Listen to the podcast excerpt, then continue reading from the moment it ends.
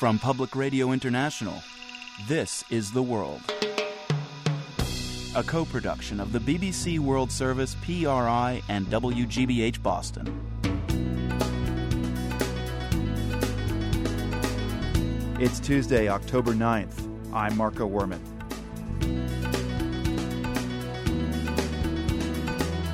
The Pakistani Taliban claims responsibility for shooting and wounding a 14 year old girl.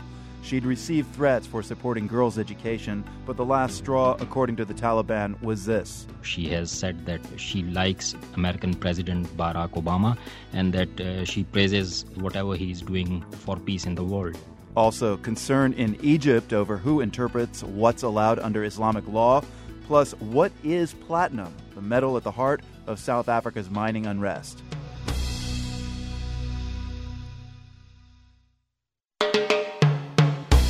PRI's The World is supported by the Medtronic Foundation, presenting the Save a Life Simulator, an interactive online experience designed to teach the public life saving responses to sudden cardiac arrest. Each day, thousands die from cardiac arrest. Learn how to respond at heartrescuenow.com. And by WGBH, producer of Frontline. Barack Obama and Mitt Romney have crafted their campaign narratives telling who they are and how they would lead.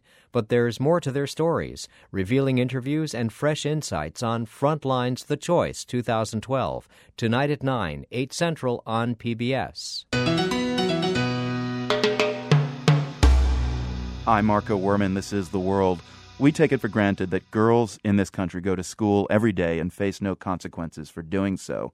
Not so in one part of Pakistan, the Swat Valley, and today further evidence of how hard it is for girls to carry out the simple act of getting an education. A 14 year old schoolgirl attacked today. Malala Yousafzai is an activist for girls' education. She was leaving her class in her hometown in the Swat Valley, Mingora, and heading to her school bus when gunmen who were looking for her shot her in the head and neck. The Taliban has claimed responsibility. Harun Rashid joins us from Islamabad. He's the editor for the BBC's Urdu language service in Pakistan, and he knows Malala Yousafzai. Harun, first of all, update us on Miss Yousafzai's status right now. How, how is she doing? Well, she's been taken in a helicopter to the city of Peshawar, which is the main provincial town and much better with medical facilities. Officials and the, the doctors there tell us that she has got a 50 50 chance at the moment, but she is still unconscious. And the doctors tell us that uh, the next 10 days would be quite critical for her. So she's being kept in an intensive care unit. And the Taliban has claimed responsibility. It seems they're still angry with her and determined, apparently, to kill her. Yeah, I mean, she has been receiving threats from the Taliban for quite some time. But the statement the banned Tehreek-e-Taliban Pakistan, an umbrella organization of militant organizations in Pakistan, throws a bit of a light on why they chose to go after her now. And the reason they said was somewhere in an interview, she has said that she likes American President Barack Obama and that he was her idol and that uh, she praises whatever he is doing for peace in the world. So I think this was a tipping point for the Taliban, and that's why they decided to go after her today. Harun, tell us how you met uh, this brave 14 year old girl. Well, she was already writing uh, diaries for our Urdu website, bbcurdu.com, for quite some time during the Taliban time under a pen name, Gul Makai. And uh, we thought that we need to find somebody who can tell us what the situation is under Taliban rule at that time. This is in 2008 when the Taliban had essentially occupied the Swat Valley and told girls, you can't go to school. Yeah, exactly at that time. And uh, there was quite tense situation in that region. As we can see from one of her diaries that I could just recall on January 15, 2009, she woke up three times in the night because of artillery fire. Mm. So she was telling us how she and other of her friends were feeling sitting at home, not being able to go to school. Well, I have a, a, one entry here from January 3rd of that same year in which she writes I had a terrible dream yesterday with military helicopters and the Taliban. I've had such dreams since the launch of the military operation in Swat. I was afraid of going to school because the Taliban had issued an edict banning all girls from attending schools. On my way home from school, I heard a man saying, I will kill you. I hastened my pace, and after a while, I looked back if the man was still coming behind me, but to my utter relief, he was talking on his mobile and must have been threatening someone else over the phone. It seems like uh, this is both an exercise in relieving the pressure of what she must have been facing at the time, but also, I mean, there's clear fear and anxiety in her writing. Yeah, I mean, she wrote so nicely that, I mean, some of the people started doubted whether this was a seventh grade student who was writing such uh, an elaborate picture of the whole situation at that time, the kind of terror that she's passing through. So, really, it was a very popular diary amongst our readers, listeners, and the English websites also picked it up, and she gained a lot of fame. Yeah, I mean, there's a real adult quality in her writing, and at the same time, I see this line from January 14th. Since today was the last day of school, we decided to play in the playground a bit longer. I am of the view that the school will one day reopen, but while leaving, I looked at the building as if I would not come here again. That's just so poignant. You've got this adult and child in the same body. Yeah, of course. I mean, it's quite hard feeling to see that things did get better. In 2009, uh, when the Taliban were uprooted and sort of a peace, relative peace returned to Swat Valley, I mean, she did manage to restart her school in Mingora, where she was attending her classes today. And when she finished her school and coming out, one of the attackers with a pistol opened fire on her school van. And it seems that he knew who he was looking for because some of the witnesses told us that he specifically asked for Malala. And when the student said, We don't know who she is, he shot two students at the same time mm. to make sure that either of them would be Malala. Harun, you've met Malala Yousafzai. What is she like? I mean, does she uh, come across as somebody who is this 14 year old uh, activist for girls' education? No, not at all. I mean, she is quite a beautiful little child. I can recall her face, the smile on her face. Initially, she's shy, but when you ask her any question, she is so prepared. You sometimes are surprised by the answers that uh, whether she has learned them by heart or whether it's just something natural that is happening in front of you. And I gather because of the work uh, Malala Yousafzai has done, she received Pakistan's highest civilian award. Is that right? Yeah, she got uh, the Civilian Bravery Award from the president last year. And apart from that, she was listed for several other awards uh, internationally as well. Well, we all wish Malala Yousafzai uh, well and a fast recovery from her injuries. Harun Rashid, the editor of the BBC's Urdu service in Islamabad. Thank you very much. Thank you. A ban on girls' education is one of the hallmarks of the Taliban ideology. It's considered part of the militant group's interpretation of Sharia law, in the West, the term Sharia is understood to mean Islamic law, but what Sharia is exactly is a matter of interpretation. In Egypt, for instance, there's disagreement about what Sharia means, even as the concept looks certain to be enshrined in a new constitution. The assembly that's drafting that constitution is dominated by Islamist parties. Reporter Ursula Lindsey has more from Cairo. A small protest gathered earlier this week outside the gates of the building where the overwhelmingly male, largely Islamist assembly is writing Egypt's new constitution. The protesters, from Egypt's liberal and secular parties, are worried about a proposed new article that would guarantee women's equality as long as it doesn't violate Sharia. Sharia is often translated into English as Islamic law and we tend to associate it with the Taliban or Iran. But in reality, Sharia is a set of general guidelines for how an ideal Muslim society should organize itself. There is a huge discrepancy in interpretation among the schools of thought on basic questions. Khalid Fahmi, the head of the history department at the American University in Cairo, says the Quran explicitly mentions only a handful of rules and punishments. Everything else in Sharia has been derived through centuries of debate by Islamic jurists and scholars. So when Egyptian Islamists pledge to implement Sharia today, Fahmi wonders what Sharia? What Islamists do now is that they ignore these uh, these discrepancies. Gamal al Banna is also critical of contemporary Islamist calls for Sharia. Al Banna's late brother, Hassan al Banna, founded the Muslim Brotherhood 84 years ago. But Gamal al Banna is a progressive Islamic thinker who spends his days in a small office packed with books, looking out at a tree full of chirping birds. El-Banna argues Sharia doesn't mean cutting off the hands of thieves or stoning adulterers to death. Prophet Muhammad set so many conditions for proving guilt and gave so many examples of mercy that corporal punishment was rarely, if ever, carried out. Sharia just means justice, says El-Banna. In theory, non Muslim countries can apply Sharia, while so called Islamic countries, like Saudi Arabia, don't. For a society to apply Sharia, it first needs to have freedom and justice, says El-Banna. Modern states need to have mechanisms to apply Sharia justly. There need to be fair courts, appeals, guarantees, freedom to criticize the government. Islamists who think they know what Sharia is and can apply it tomorrow are ignorant and have imposed their backward views on Islam, says El-Banna. Nadir Bakar is the spokesman of a new fundamentalist Islamist party that has many seats in the Constitutional Assembly. The application of Sharia is one of the foundations of their platform. This country is, uh, is an Islamic one. Okay, you have your right to live in this country with your own lifestyle.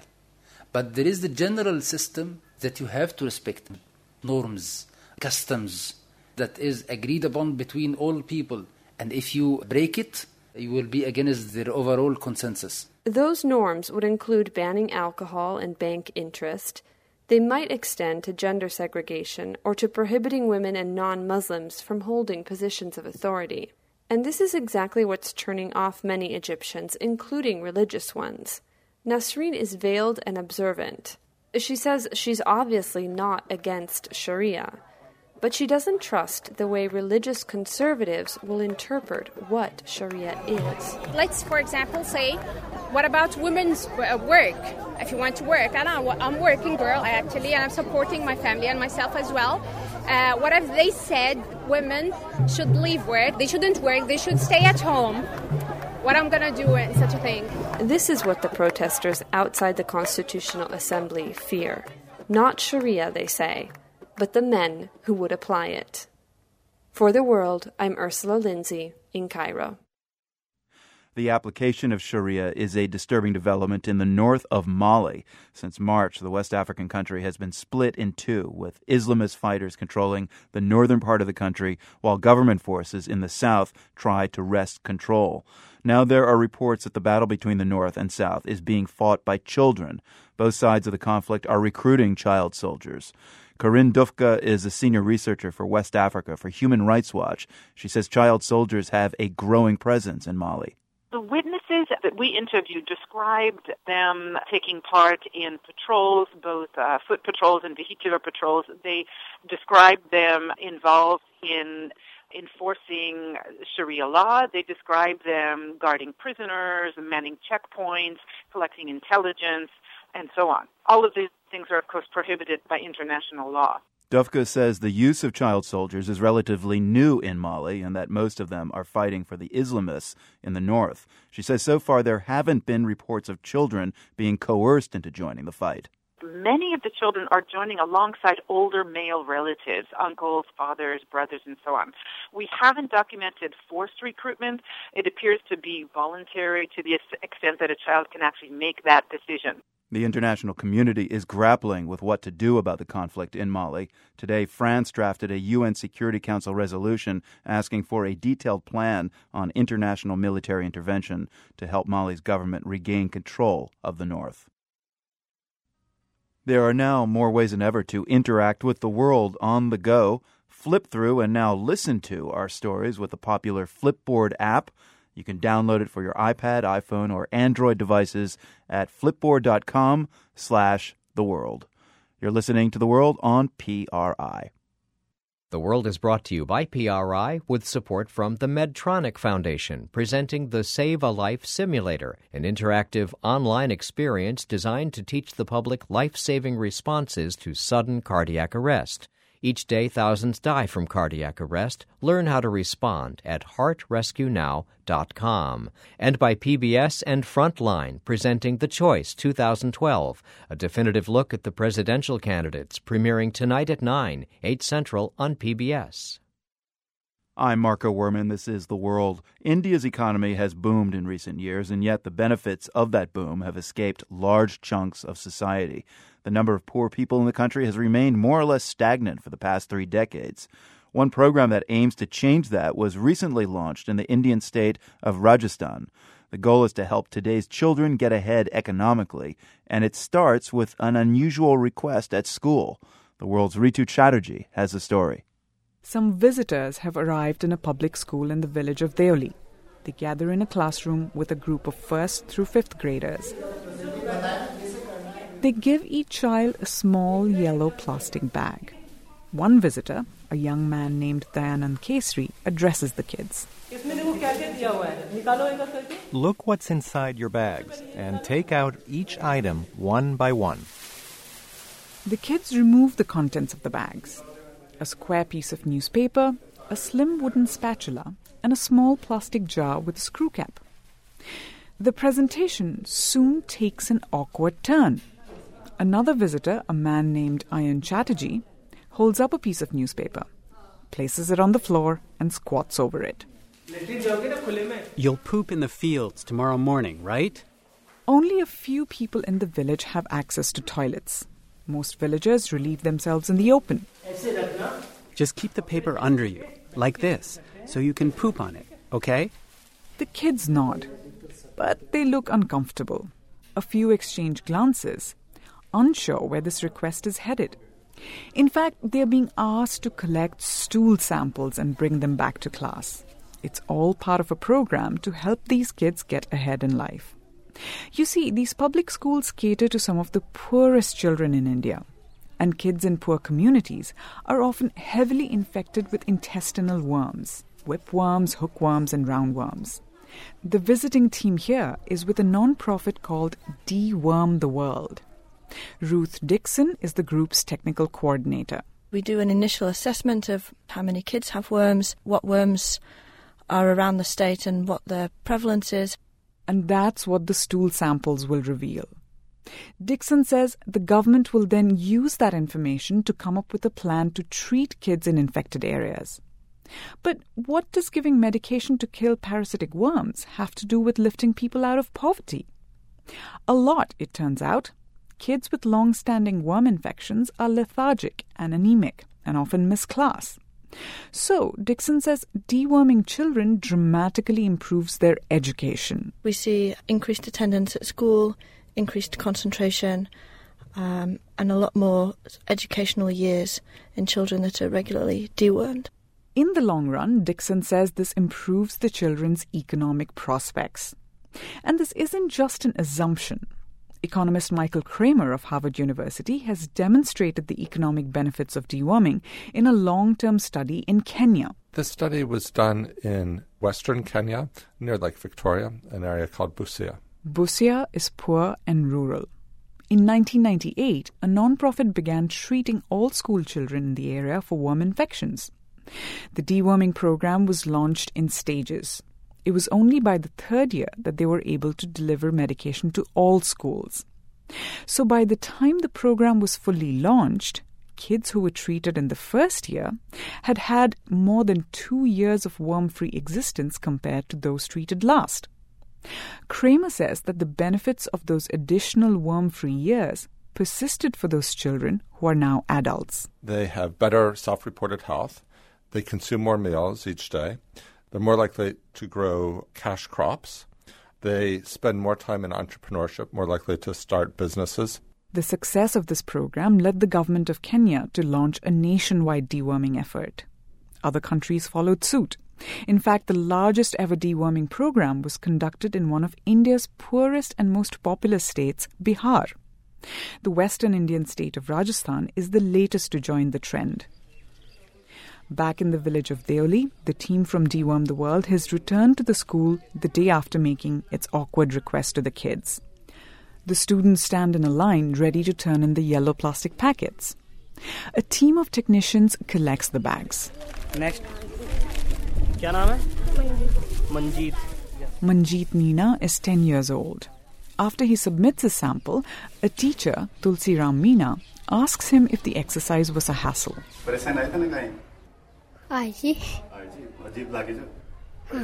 Yes, he says, it was a hassle and it felt strange. The teacher, Tulsiram Meena, says he wasn't sure how the kids would respond to the request.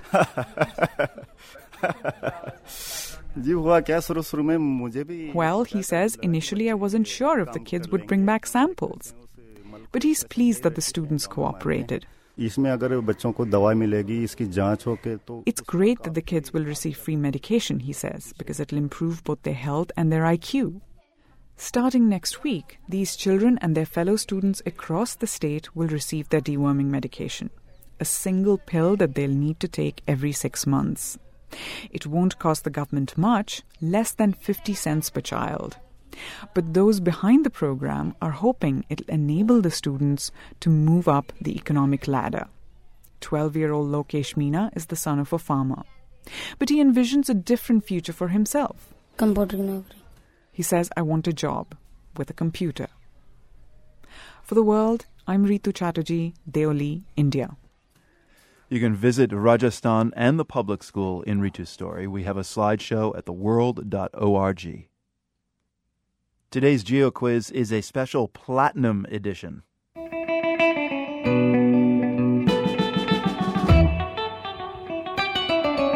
Platinum is a relatively rare metal. It makes up only an estimated 0.005 parts per million of the Earth's crust. Platinum is used by the auto industry to make catalytic converters and hydrogen fuel cells. It also goes into oxygen sensors and some anti cancer drugs. And platinum also makes some very desirable bling. This precious metal can be found in several places around the world, but most of the globe's supply of the stuff is in Africa. We want you to pinpoint the country where the biggest platinum mines are. It's also where about 80,000 miners are currently on strike. Here's a hint this country is also the fifth biggest gold producer in the world. We'll get the answer from an economic geologist in a few minutes.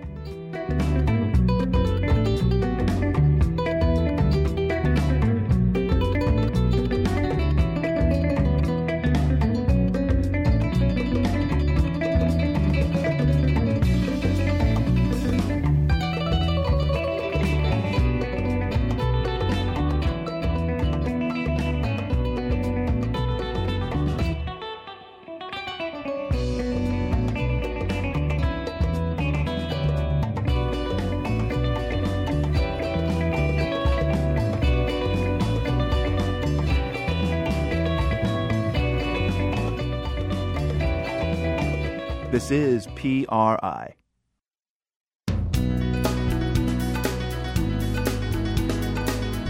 I'm Marco Werman, ahead discovering foods from around the world while learning to overcome the yuck factor. So I'm looking at what I think is the yolk mostly. It's sort of like veiny, but then, you know, what, what jarred me was this little leg in here. What it's like to be a gastronaut coming up on the world. PRI's The World is supported by the Medtronic Foundation, presenting the Save a Life Simulator, an interactive online experience designed to teach the public life saving responses to sudden cardiac arrest. Each day, thousands die from cardiac arrest. Learn how to respond at heartrescuenow.com. I'm Marco Werman, and this is The World, a co production of the BBC World Service, PRI, and WGBH Boston. If you think the prospect of the conflict in Syria expanding beyond that nation's borders is far fetched, listen to this. The head of NATO said today that the alliance has drawn up plans to defend Turkey if necessary. That was a warning to Syria after six consecutive days during which shells fired from inside Syria have landed in Turkey. Turkey is, of course, a NATO member, as is the United States. And so far, the U.S. has refused to get drawn into the Syrian conflict, even indirectly by, say, officially supporting the supply of weapons to the rebels. Shadi Hamid is with the Brookings Institution's Doha Center in Qatar. He says Turkey is looking for more support from Washington. What we're hearing from Turkish officials is this growing frustration with the US because they feel that they're out there on their own. There's even a sense of betrayal, let's say, because if they get involved in Syria on their own, that's going to be a very difficult situation for the Erdogan government, and especially considering that there's rising domestic opposition to military intervention within Turkey. So that, that puts Turkey in a very constrained, difficult position right now. And Shadi Hamid, what sort of weaponry from outside Syria is actually getting to the rebel forces at this point? I mean, BBC reporters have recently seen boxes of weapons intended for the Saudi military in rebel hands in Aleppo. So put this in perspective for us. The Syrian rebels have been getting some light arms, but that's only really happened recently. I mean, there was a long lag time. Now, though, the complaint is a little bit different. It's that they need heavy weaponry to be able to fight the Syrian regime, and they're not getting those weapons. And there was actually a very interesting New York Times article the other day by Robert Worth where he reported that the U.S. is actively discouraging its Gulf allies, namely Saudi Arabia and Qatar, from giving those heavy arms to the Syrian opposition. So obviously, that's a major point of contention. The question is, why is the U.S. dragging its feet here when it's very clear that the rebels need these types of arms to be able to succeed. Well, answer that question for us. I mean, if that's true, if the White House is discouraging Saudi Arabia and Qatar from arming Syrian rebels, why would they do that? Well, I think they're particularly concerned about uh, this more advanced weaponry getting in the hands of the wrong people, namely terrorists, um, Salafi jihadists, and there are some elements of extreme foreign fighters in Syria now. So I think there's a general concern that this might go the way of Afghanistan during the late 80s and early 90s, for example. But there can be a more coordinated effort to work with certain groups on the ground and make sure that arms are getting to the right people. There's a lot more that can be done there because up until now, each individual country, whether it's Turkey, Qatar, or Saudi Arabia, has its own people on the ground and they're not really coordinating these efforts.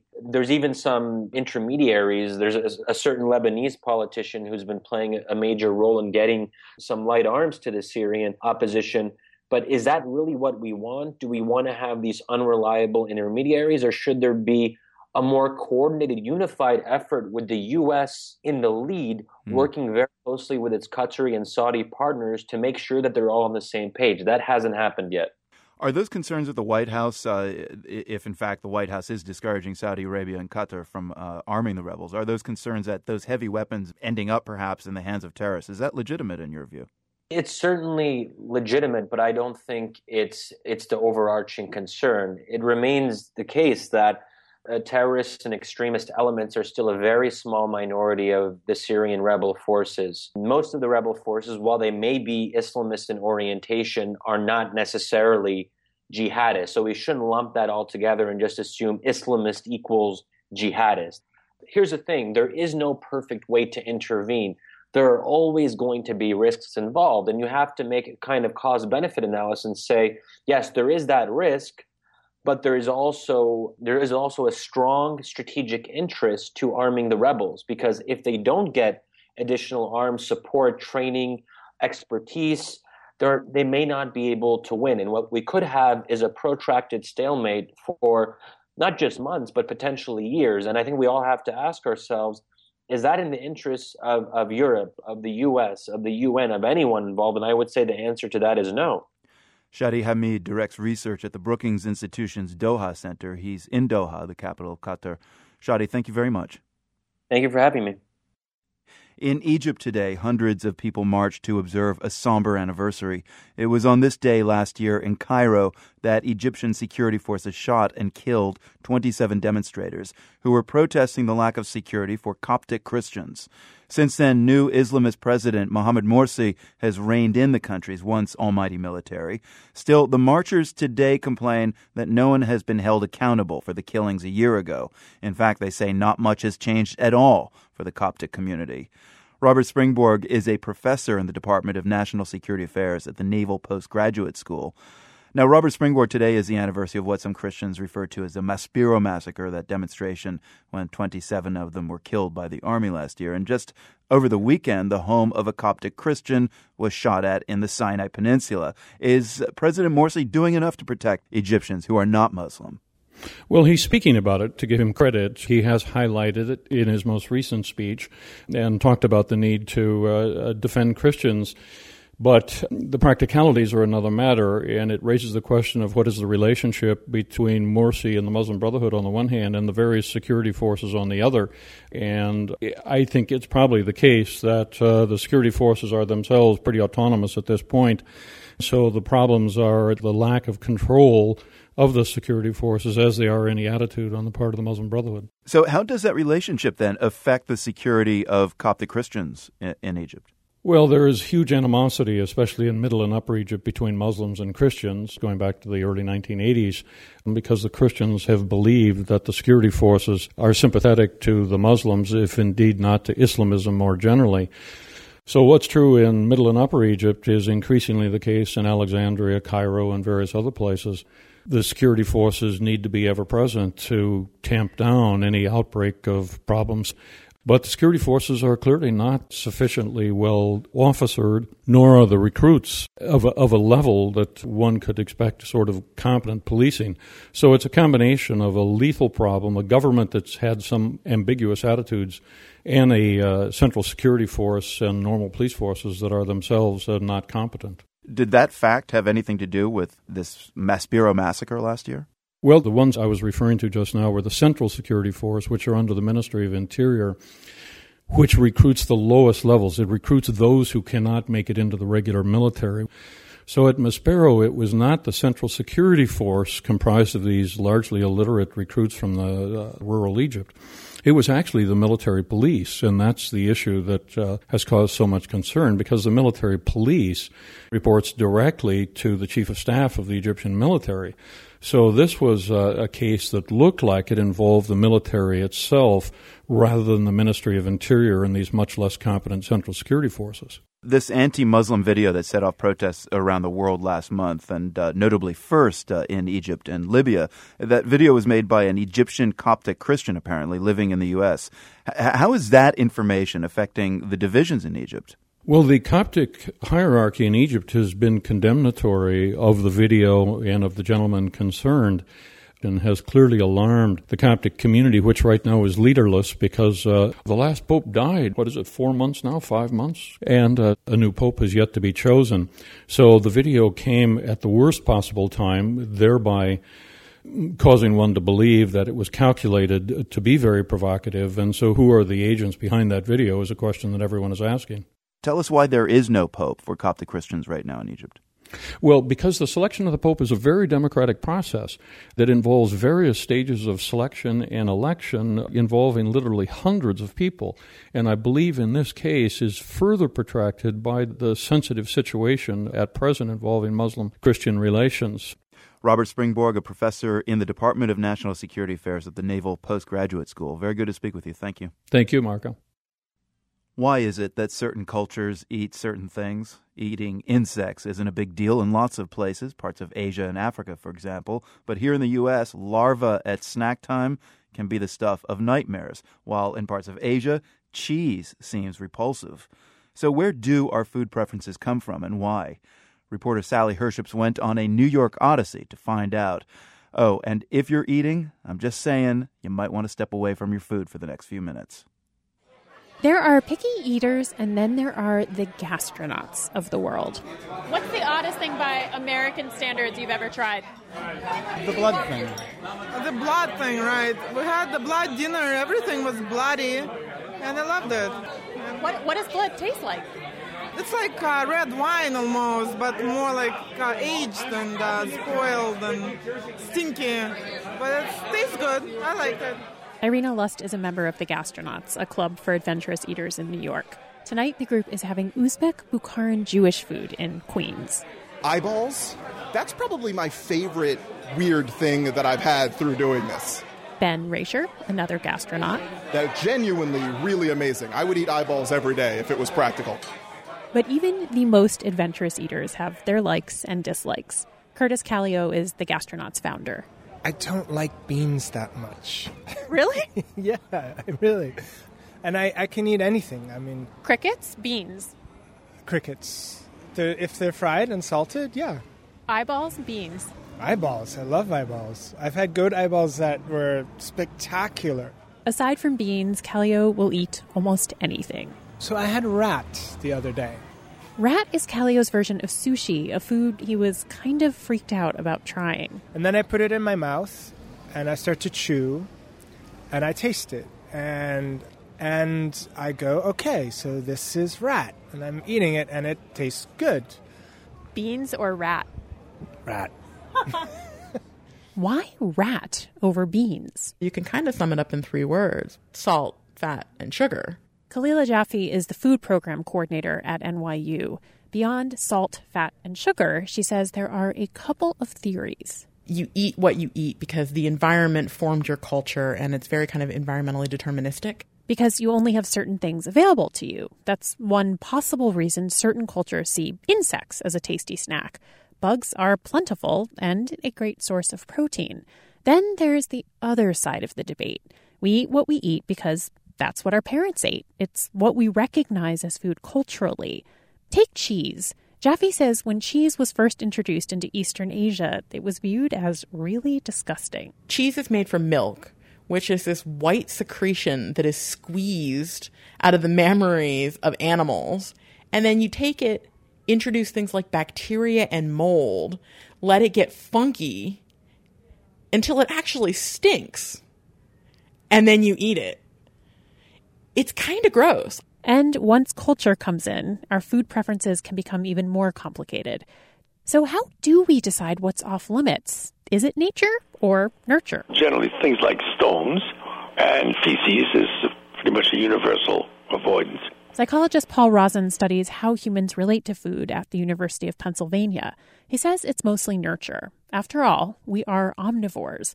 There are a lot of different things we could eat. We don't eat bats, we don't eat rats, we don't eat the most common mammals. Think about all the animals we could eat. We're practically eating nothing. Rozin says that's because almost all of the food taboos in the world are about animals.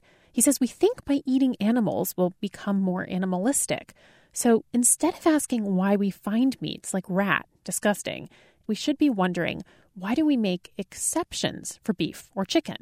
Well, we like them. And in this culture, we disguise the origin of our animal food. I don't even eat sunny side up egg. Like I eat them scrambled. I don't even. I, don't, I want the yolk and the whites to have done their beautiful magic together in a quiche. Krista Kavoris is a recovering picky eater in New York. I convinced her to join me and Ben Rasher, the gastronaut, at a Philippine restaurant, Maharlika, for a balut tasting. Wondering what balut is?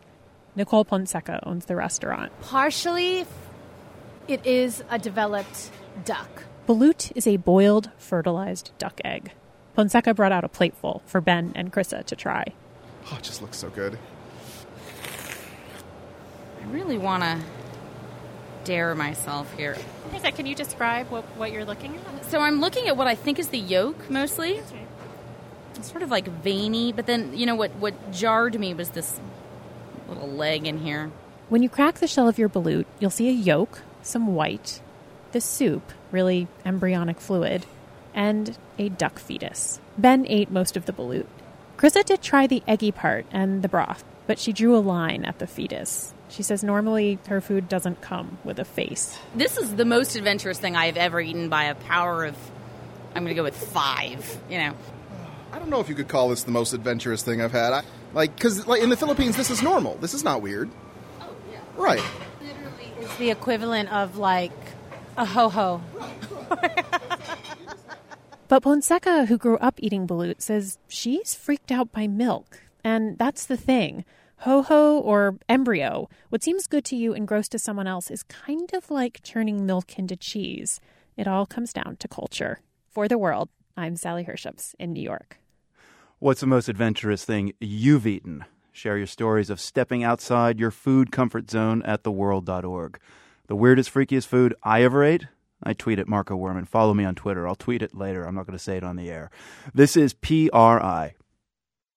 PRI's The World is supported by WGBH, producer of Frontline. Barack Obama and Mitt Romney have crafted their campaign narratives telling who they are and how they would lead. But there's more to their stories, revealing interviews and fresh insights on Frontline's The Choice 2012, tonight at 9, 8 Central on PBS.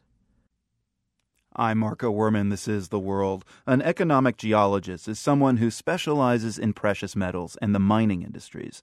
I spoke to one today. His name is Anthony Naldrett, and he can answer today's GeoQuiz. We wanted to know where most of the world's platinum comes from. Well, it uh, comes from uh, South Africa. About 75% of the world's platinum comes from South Africa. And if you add the amount that is in Zimbabwe, then you would be talking about 85% of the world's platinum coming from this rather small part of southern Africa. There's a large area, about 300 kilometers by 250 kilometers, just north of Johannesburg, where 75% of the world's platinum comes from. It's called the Bushveld complex. All right, so South Africa is the answer to our geo quiz today. And if any uh, smarty pants out there said the Bushveld complex, you get extra credit. So, uh, Professor, uh, why is platinum so valuable? Well, it recognized, you know, for its uh, jewelry potential. A lot of people like it in jewelry. It has a lot of industrial applications. Perhaps the one that affects most of us is that it's an important component of our catalytic converters in our cars and keeping the atmosphere relatively clean. That uses about uh, 45 to 50 percent of the platinum in the world. It's also used as, for electrical contacts in catalysis. Uh, that is uh, in um, you know breaking uh, down oils, getting hydrocarbons to combine to make margarine. It's used in sparking plugs. It's used in a whole range of industrial applications, but the principal one is is uh, in catalytic converters in cars. No, that's interesting. I mean, catalytic converters were mandated for U.S. automobiles and cars around the globe for environmental reasons. Uh, environmental demands in one area, in a way, have created this volatile labor situation in South Africa. Yeah, um, you know, the, the, the problem in, in, in, South Africa is unfulfilled expectations, and the miners are, are striking for, uh, you know, higher wages. How long has platinum been mined in South Africa? The first mining would have started in about 1923 in um, streams, but today most of the platinum is contained in two geological units, which are rather like, you know, eh, beds. They extend over very long distances, a matter of hundreds of kilometers, you know, half a meter or so thick, and they are mined uh, rather like you mine coal in a way, uh, sort of uh, if you can think of coal beds. Has platinum's value been a determining factor in the value and ultimately the salaries of the miners who mine it in South Africa? Yes, you have to uh, realize that uh, you know South Africa produced most of the world's gold up to about ten or fifteen years ago, the gold production is decreasing quite considerably. The platinum production is increasing. People have switched from one kind of mine to another kind of mine. If uh, South Africa produces 75% of the world's platinum, where does the other 25% come from? In the United States, in, in Montana, there is the uh, Stillwater complex, which is another complex a little bit like uh, the Bushveld in South Africa.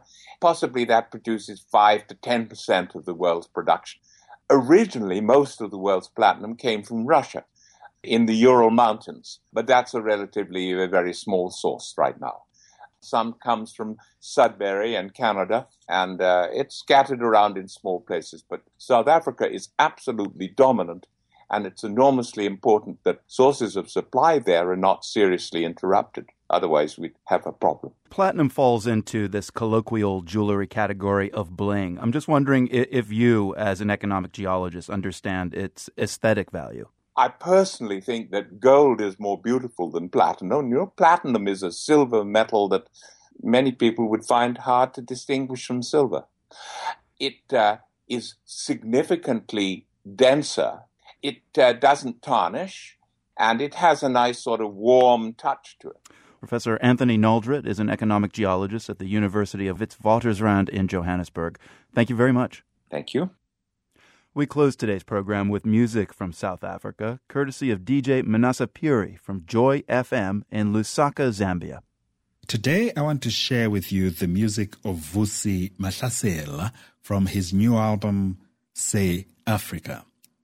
Vusi came to light in the mid 90s when he wrote songs and poems about South Africa post the apartheid era. His first album was called When You Come Back, and it was very quickly followed by one in 1994 called The Wisdom of Forgiveness. From his new album, here's one called Rio Tsilakai.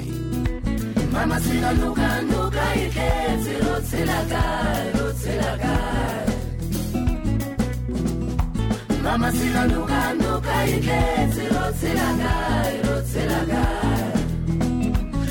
le le le le ya tura ga lena kutlwelo botlhoko. Jonna jo ke mathata le re Rio Tsilakai, Vusi Mahlasela from the album Say Africa, which was uh, produced, incidentally, by Taj Mahal from the United States. Here's an extract that I want to share with you. It's called Vezubuhle, and this one features the famous South African work song Shosholoza. Shosholoza, Shosholoza, Shosholoza, Shosholoza,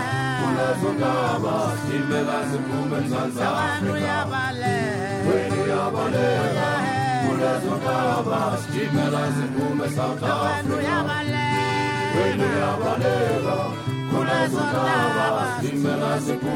africa Vezubuhle featuring Shosholoza, the very well-known African work song from South Africa, calling on all Africans to unite and work together.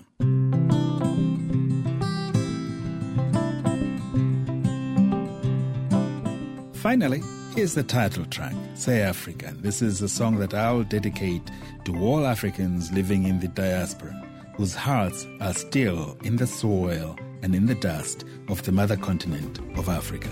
The languages and the places change, and the sky has different stars. I may be walking in the streets of a city called London, the dust on my boots and the rhythm of my feet and my heart say Africa. Say Africa, say Africa, say Africa. Say Africa, the latest album from South African guitarist and poet and songwriter Vusi Mahlasela. My name is Manasseh Perry. I'll see you again next time. Say Africa. Check out the complete list of musicians recommended by guest DJ Manasa Piri in Zambia. That list is at theworld.org. From the Nan and Bill Harris studios at WGBH in Boston, I'm Marco Werman. Thank you for listening. And there's gold in that clenched fist.